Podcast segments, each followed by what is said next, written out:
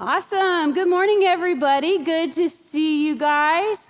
Hey, if you've been here the past couple weeks, then you know we've been in a sermon series called Fruit by the Foot. We've been talking about the fruit of the Holy Spirit. And so we have some fruit by the foot. Oh man, if you're watching online, I'm sorry. I'm sorry you don't have fruit by the foot. I wish we could I wish we could throw it to you. I'm not going to throw it at the, the cameraman though. He would not appreciate it. But who, who would like one? Who would like a fruit by the foot? I'm, I'm uh, not like jake. I just throw to very close. I've got nothing to prove. I, I can't throw that far so it's just going right? Nice and close. All right. Um, we're so glad that you guys are here so glad that you joined us. But we are getting this uh, series out of galatians. In galatians chapter 5 verse 22, it says, But the Holy Spirit produces this kind of fruit in our lives love, joy, peace, patience, kindness, goodness, faithfulness, gentleness, and self control. There is no law against these things. Now, how many of you guys wake up every morning overflowing with all of this fruit? Right? You just, man, every morning you wake up and it's just like a waterfall of love, joy, peace, patience, kindness, goodness, right? Your, your um, you know, six year old comes in your room and says, Hey, mom, there's throw up everywhere upstairs. And you're just overflowing with all that love and patience and gentleness, or maybe, you know, it's supposed to be your day off. You got plans to, to go over to Florence, and all of a sudden your boss is calling over and over and over, and you know they're calling you into work because that no good coworker called in sick again, right? And you just overflow with love and joy and patience. Or, or maybe you're on the belt line and you know how to merge properly. But apparently, nobody else learned that in driver's ed. And so, you know, someone cuts you off and they even give you little symbols with their hand that you're like, I don't speak sign language, but you're just overflowing with love and joy. Right? These are difficult for us, aren't they? Most of us, at least me, I don't, I don't wake up just overflowing with love and joy and peace and patience. Jake does, my husband. Almost every morning he says, Can I make you a cup of coffee? Isn't that sweet? And I usually say no. because I like when I make it better. oh no, thank you though, thanks, thanks. And one day he goes, Why don't you let me make you coffee? I kind of like it better when I make it. but right, most of us, we don't wake up with these. Actually, in Galatians here, what it's talking about is it says the Holy Spirit produces this kind of fruit in our lives. And so, what the whole point of this series is we're talking about letting the Holy Spirit work in our lives so that we can be overflowing with this kind of fruit. We have this great saying where the Spirit flows, the good fruit grows. If you will let the Holy Spirit work in your life, grow in your life, then this fruit will begin to overflow and grow in your life. Um, so today, last week we talked about love. It was awesome. Today we're going to be talking about joy. Now, if you hadn't noticed, our church is called Joy Church, right? The opening video, I think it says like we are joy. I always love that part. Maybe it doesn't say that. Something similar to that. guys like doesn't say that, Bethany. But something like that. And I love that part. This is this is something that we are all supposed to be. But we're, how many of you guys are like, I'm not always that joyful actually. Even sometimes when I get here and Bethany's kids ran into me in the lobby, I don't have a lot of joy right? they made me spill my coffee. What you know what I mean? Like joy isn't something that we always have flow overflowing in us. And so today I really want to talk to you about how to create an atmosphere for the Holy Spirit to begin to grow joy in your life. So there's a big difference. First, we have to start with what is joy. There's a big difference between joy and happiness. Right now, I want everyone to think of something that makes you happy. Okay? I'm assuming all of you thought, just like me, a roller coaster. right? You guys all were immediately like, roller coaster, that's what makes me the happiest for sure. Right? Happiness, I mean, happiness, for all of us, it's gonna be a little bit different. Um, last year, right before the pandemic, Jake surprised me, completely surprised birthday present. And um, he, we had just been like reading about the Enneagram, all of this stuff. And so it was very, very sweet present because it was a surprise trip to Las Vegas. I'd never been there. He planned the whole thing. He found childcare for the kids. It was like completely surprised. It was super fun. And then he was telling me, you, You're gonna love this roller coaster. It's on the top of New York, New York, on top of a hotel, a roller coaster. And I'm like, Yes, this is going to be so much fun. We went on the roller coaster, it was absolutely amazing. So, in that moment, going on the roller coaster, it was pure happiness, okay? But the joy of that trip was that my husband who like really like started studying into this studying into my temperament my personality type if you think that's mumbo jumbo that's fine no, no, problem but he he through doing that realized hey this is going to be the best birthday present a spontaneous surprise adventure right? And he was right. And so the happiness was in that trip but then you know the trip is over right? So you have to go back home. Oh, home right? You know, at some point the trip is over, so the happiness is gone, but the joy remained, and that was different. It's because someone took time to know me, right? To get to know me, to know who I was, to, to want to give me the present that, that I would like the most, right? There was joy in that. And the truth is, in a lot of our lives, we, we mess up a lot of stuff because we are pursuing happiness.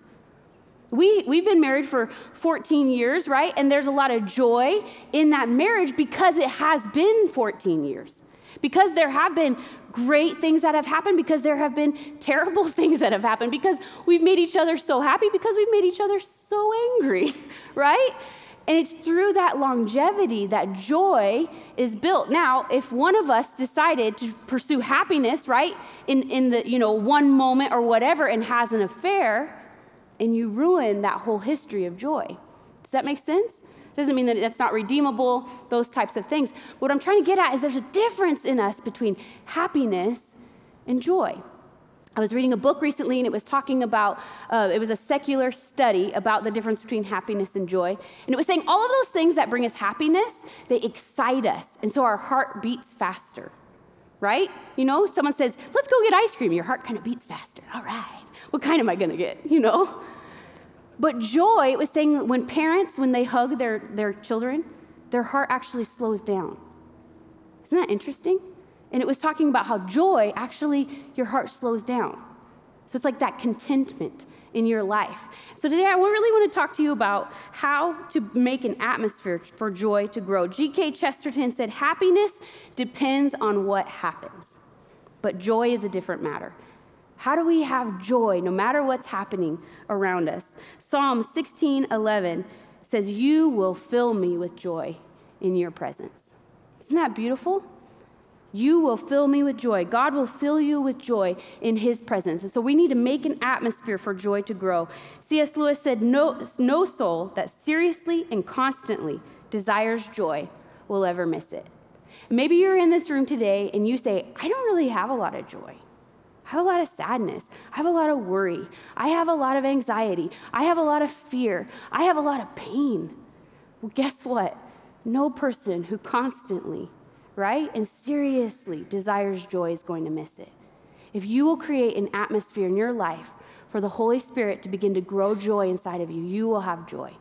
You will have joy. Like I just read, the Bible says you will find joy in His presence. God wants you to have joy. God wants you to have joy in your life. So in Exodus 14, we're going to read um, kind of a bit of a longer passage today. But what's going on in this story is this is all about the Israelites. The Israelites, you know, are God's chosen people from the Old Testament. So it began with Abraham and Sarah, and now it's an enormous nation. And at some point in the Israelites' history, they actually become slaves to the Egyptians. So they're in Egypt and they're slaves. And so they were actually slaves for 400 years. So this is, for, you know, if you're this person, this is the only history you've ever known. Your mom was a slave, your grandma was a slave, right? This, you, they, they've been slaves for a very long time. And at some point, God comes and he picks Moses and he says, It's enough. I'm setting my people free, right? They're not going to be slaves anymore. I'm going to miraculously deliver them out of slavery. And so that's what's happened. It's been a few weeks of all of these miracles that, is, that have been happening. We call them plagues. You're like, plague, miracle. Hmm, okay.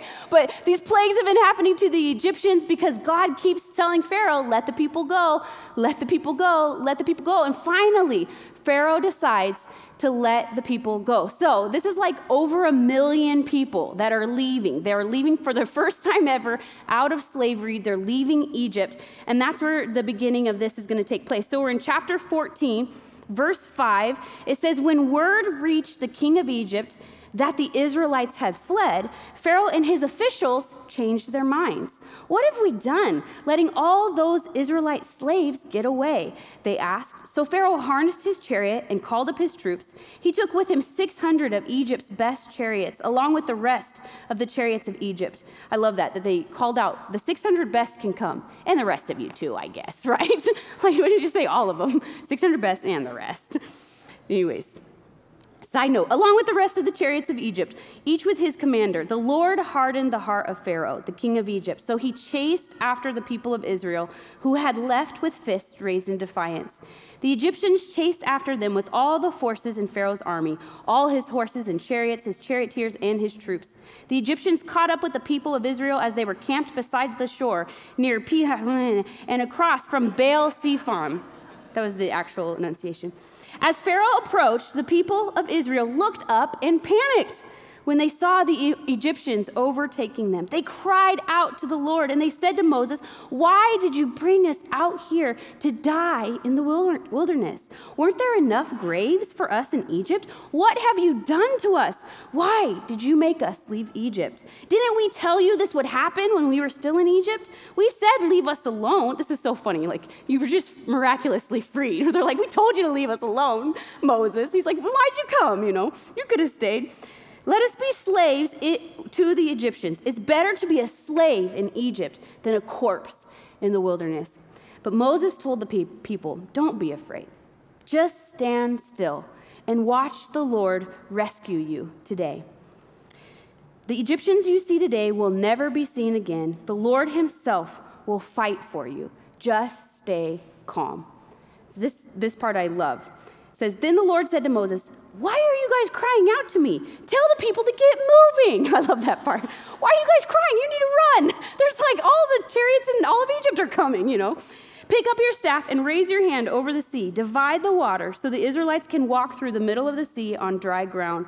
And I will harden the hearts of the Egyptians, and they will charge in after the Israelites. My great glory will be displayed through Pharaoh and his troops, his chariots, and his charioteers.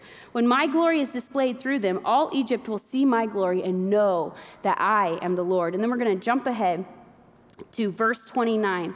But the people of Israel had walked through the middle of the sea on dry ground as the water stood up like a wall on both sides. That is how the Lord rescued Israel from the hand of the Egyptians that day. And the Israelites saw the bodies of the Egyptians washed up on the seashore.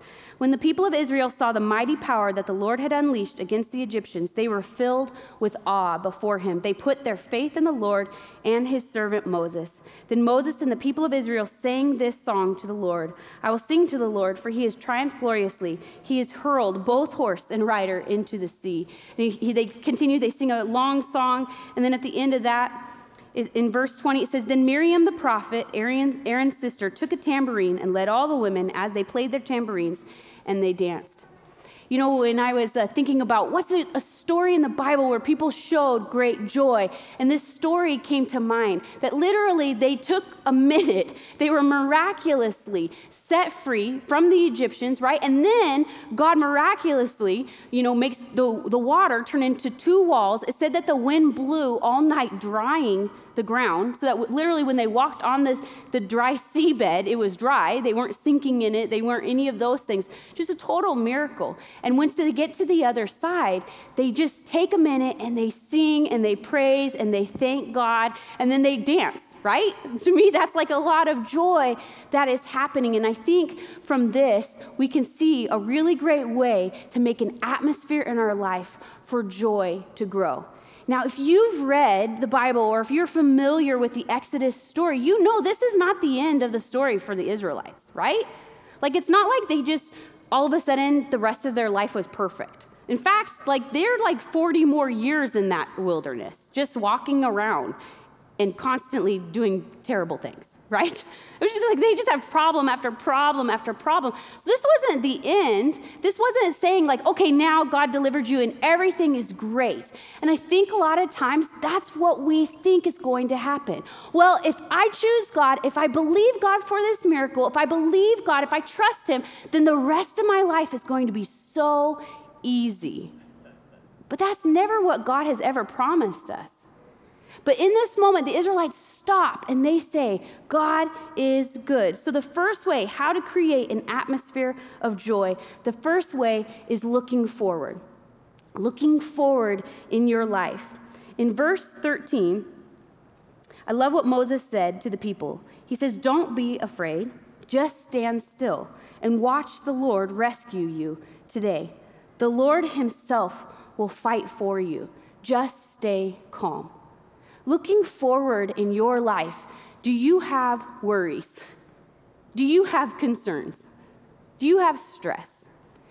Do you wonder what's going to happen, right? Yes, we all do. When we look forward in our life, we can see potential problems, we can see potential pain, we can see things that maybe aren't going to go the way that we think that they're going to go. And it's so easy for us to become obsessed with fixing the future. This week, I, I, saw a news article, and the, the, the, title of it was something like, Right now, we're hearing the worst news in history. Or, the, it's like, or maybe it said, like, the, scariest news in history. And I was like, that is so depressing. That's so gloomy. You know, I didn't bother reading what the worst news in history was because I was like, not me. like, moving on, right? But right now, when you wake up, right, you're immediately just, it's like an attack that all of the horrible things that are about to happen everywhere, right? There's so many reasons in our lives to worry. There's so many reasons in our lives to be panicked. There's so many reasons going on right now to be fearful. And yet, if we will remember these words that Moses told the people, where he said, Don't be afraid, just stand still and watch the Lord rescue you today. The Lord Himself will fight for you. Just stay calm. The way to begin to create an atmosphere of joy in your life is to give God your future. To say, God, you hold my future. It could be easy, it could be difficult, it could be good, could be bad, but you hold it. And so I trust you with it. Joy comes when we fully trust God with our future. When we fully trust Him, God, whatever you say, whatever you do, I fully trust you with my future. You will experience immense freedom when you leave the future in God's hands. You will experience immense freedom in your life when you just leave the future in God's hands. This is a difficult, difficult thing, but this really is what trusting God is. Is you're saying, I'm going to leave it there. You have my best in mind. So if I trust you with it, you'll take care of it. All right, the second way is looking back. So we're looking forward. If I have faith in God, if I trust Him with my future, joy will begin to grow. And the second way is looking back. I'm going to turn over here to Psalms, Psalm 77. This is a psalm of Asaph. We don't know who that is really. It's either they believe either Asaph wrote this or Asaph wrote it down and David wrote it. We don't know which. But basically, the beginning of this psalm, I'm going to kind of paraphrase it a little bit for you. But Asaph is not happy. So, a psalm is like a song, right? He's writing to the Lord. He's not happy. He says, I cry out to God, I shout to him, oh, that he would listen to me. I was in deep trouble. I searched for the Lord my soul is not comforted right? He's saying i'm looking for you god and you're not you're not found. I don't see you. I'm overwhelmed and you're not there. You don't even let me sleep. I'm too distressed to pray. Has the lord rejected me forever? I think a lot of us if you've been following christ we all have sometimes these feelings where you say god where are you in this circumstance where are you right now i'm crying out for you and you're not there so he goes on and on for 10 verses about where is God. And then in verse 10, he said, And I said, This is my fate. The Most High has turned his hand against me. You guys are like, Bethany, why are you reading this? This is so depressing, right? But it says, But then, but then I recall all you have done, O Lord. I remember your wonderful deeds of long ago. They are constantly in my thoughts. I cannot stop thinking about your mighty works. Oh God, your ways are holy. Is there any God as mighty as you? You are the God of great wonders. You demonstrate your awesome power among the nations.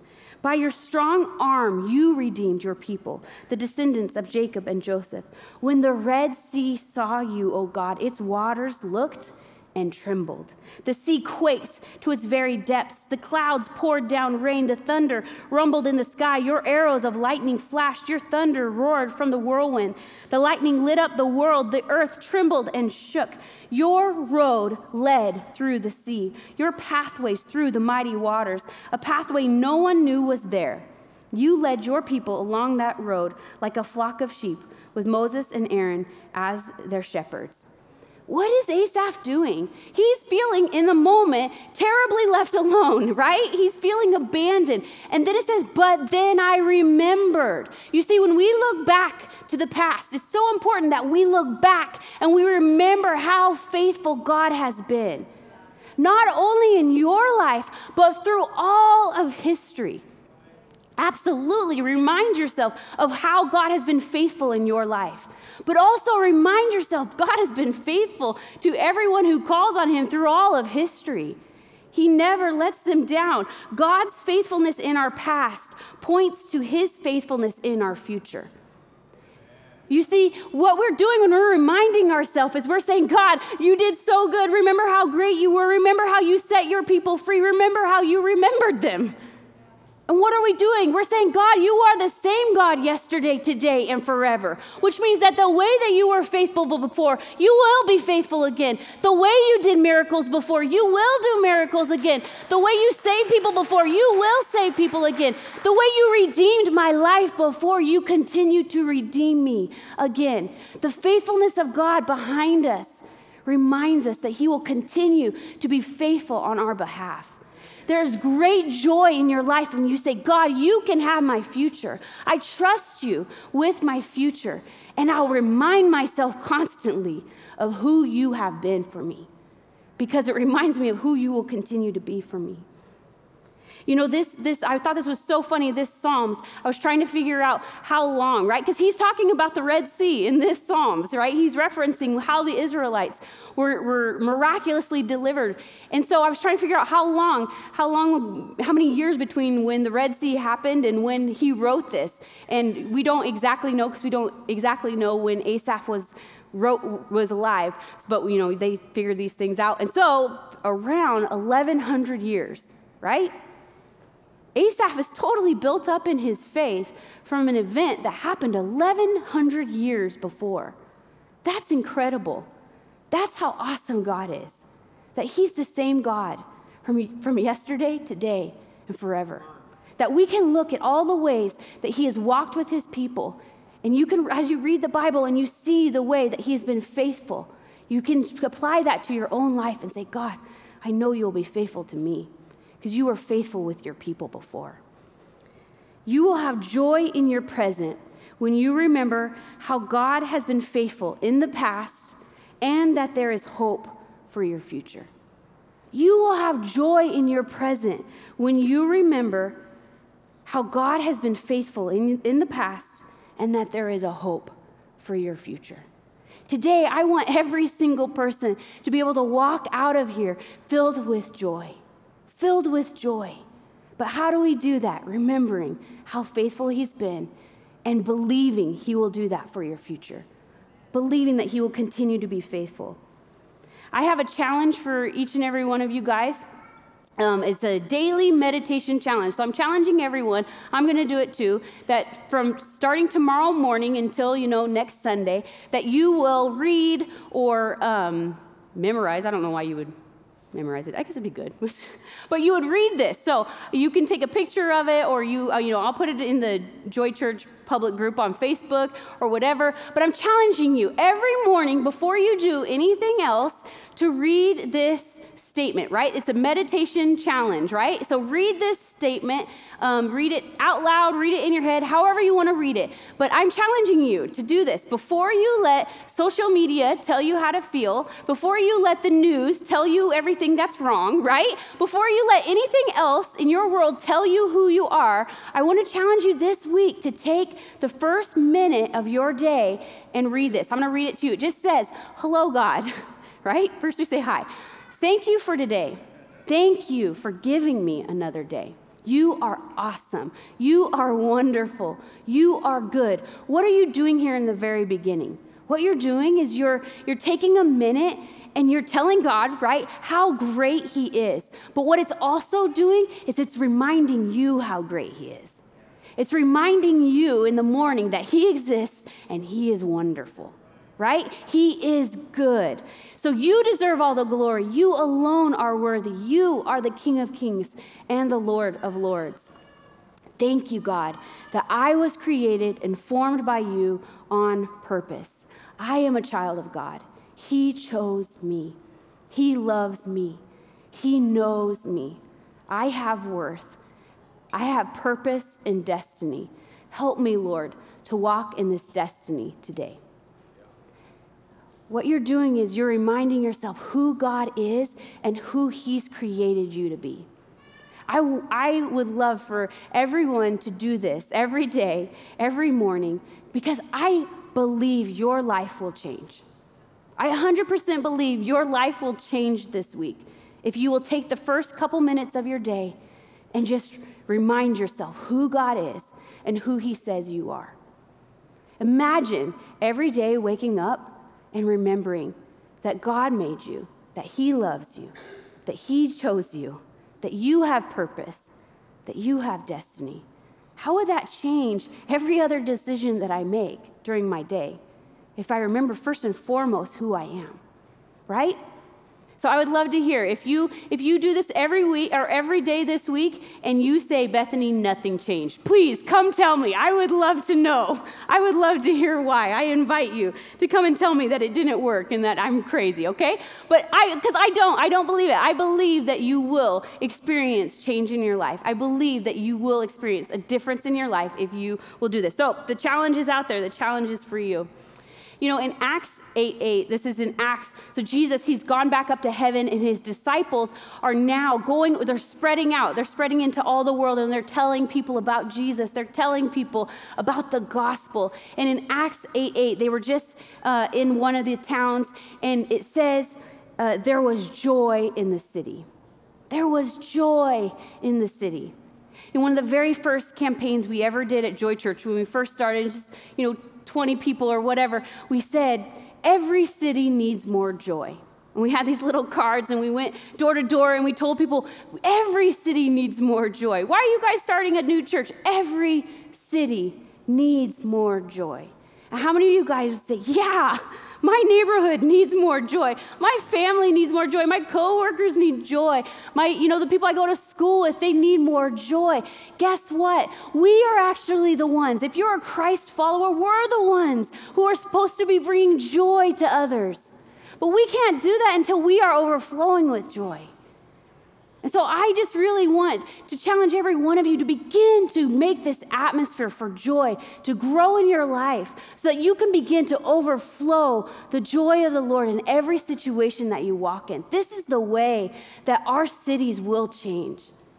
Isn't that amazing in Acts that they said there is joy in the city? Something literally changed in their city because the disciples came and they were preaching the gospel. Literally, joy was in the city. And that's what God wants for our city. That's what God wants for your home. That's what God wants for your neighborhood. That's what God wants for your workplace or your school, right? He wants it to be full of joy. And maybe you're here this morning and you say, I don't, I don't really know that. Joy hasn't really come to me. What was going on with the disciples is they were coming and they were saying that Jesus wasn't just a man, he wasn't just a prophet, he was the Son of God. And the good news is that He came, He died, and He resurrected for you so that you would have life. And today, maybe you're in this room and you say, I don't have that joy. I don't have that relationship with God yet. He wants you to have that. He wants you to have that. In Hebrews, it actually says, talking about Jesus, for the joy that was set before him, he endured the cross. What is that saying? That there was a joy ahead of him. It was a joy to be back in relationship with his people. God, first and foremost, created you for relationship with him. And every single one of us, we were born into this world of sin and pain. And when we have sinned, it has made this great chasm between us and God. And what Jesus did when he came, when he died, was he was building a way for us to be back in relationship with our Creator. And today, if you want to be back in relationship with your Creator, the Bible says that all you do is you put your faith and trust in Jesus. Like I was just talking about, where you trust God with your future. You're saying, Jesus, I'm going to give you my life. I trust you. I trust that you will do a much better job than I will do with it. And so, right now, if everyone would just bow their head and close their eyes, we just want to give you a little bit of privacy. But if you're in this room and you say, I don't have a relationship with Jesus, I don't know him, I want to give you that opportunity. If you're watching online, we want to give you that opportunity as well. But if you do not know God, it is not a difficult process. It's not a magic trick. It's not a secret prayer. It's actually just open to you. It's just you saying, Jesus, I trust you. I put my faith in you. So if that's you today and you want to put your faith in Jesus, would you just lift up your hand for me? Thank you. It's just a way of saying, God, I'm putting my faith in you. I'm doing this act of obedience. Anybody else in this room, just lift up your hand. Thank you. Anybody else in this room? And if you're watching online, it just works exactly the same way. I can't see you, but God sees you. And that's who matters. Right now, what we're going to do is we're going to say a prayer. Everyone in the room is going to say it so that you don't feel singled out. And it's not a magic prayer, it's just you saying, Jesus, I put my trust in you. I'm going to give you my life. So if everyone right now would just repeat after me Dear Jesus, thank you. Thank you for loving me. Thank you for choosing me. Thank you for living a perfect life. Thank you for dying for me. I believe that you are the Son of God, that you alone can save me. And so, God, I ask you to forgive me of all the hurt and pain I've caused, all the sin that I've done. Would you forgive me? And would you help me to be more like you? I put my faith and my trust in you. In Jesus' name, amen.